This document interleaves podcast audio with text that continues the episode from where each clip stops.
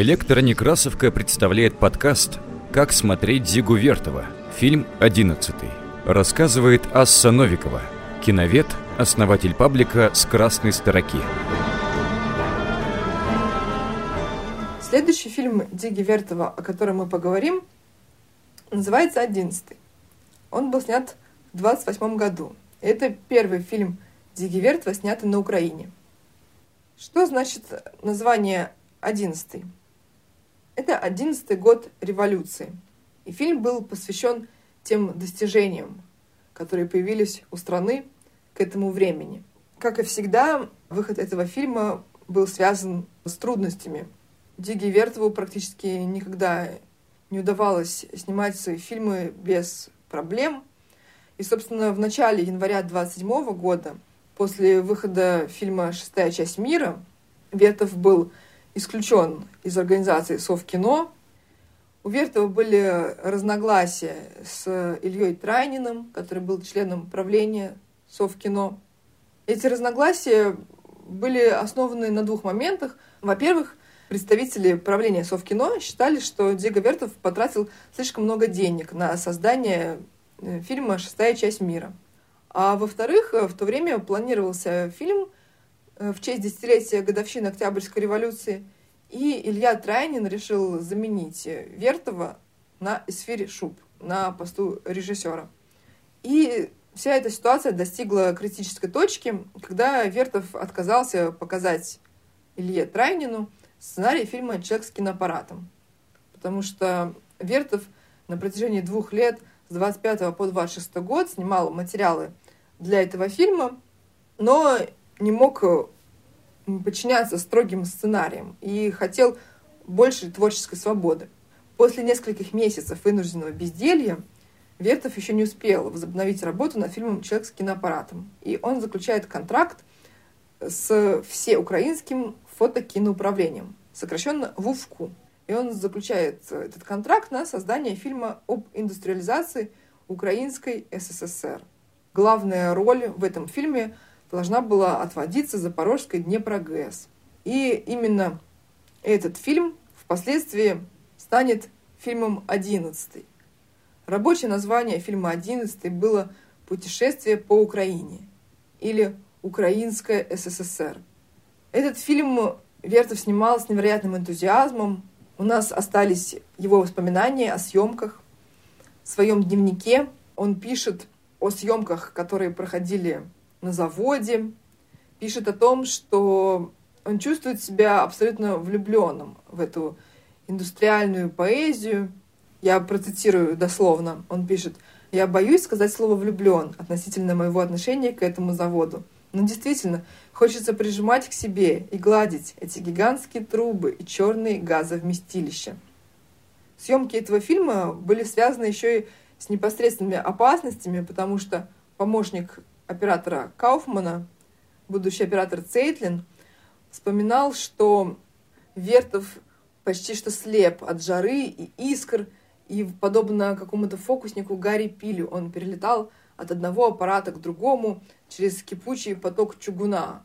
А оператор, который снимал все это, у него даже брызгами чугуна были выпалены э, дырочки на коже – воспевая в этом фильме индустриализацию, Вертов э, создает такую своеобразную гиперболу. Например, э, в одном из кадров мы видим, как над землей вырастает фигура гигантского рабочего исполина. Этот рабочий, который размахивает молотом, становится символом труда как такового, труда и индустриализации. И прежний старый мир, он, конечно, должен неизбежно отступить перед напором нового, в одном из эпизодов изображение скифа в могиле накладывается на изображение рабочего, который с молотом в руках трудится на производстве. В этот момент появляется титр «Скиф в могиле» и грохот пробуждения нового.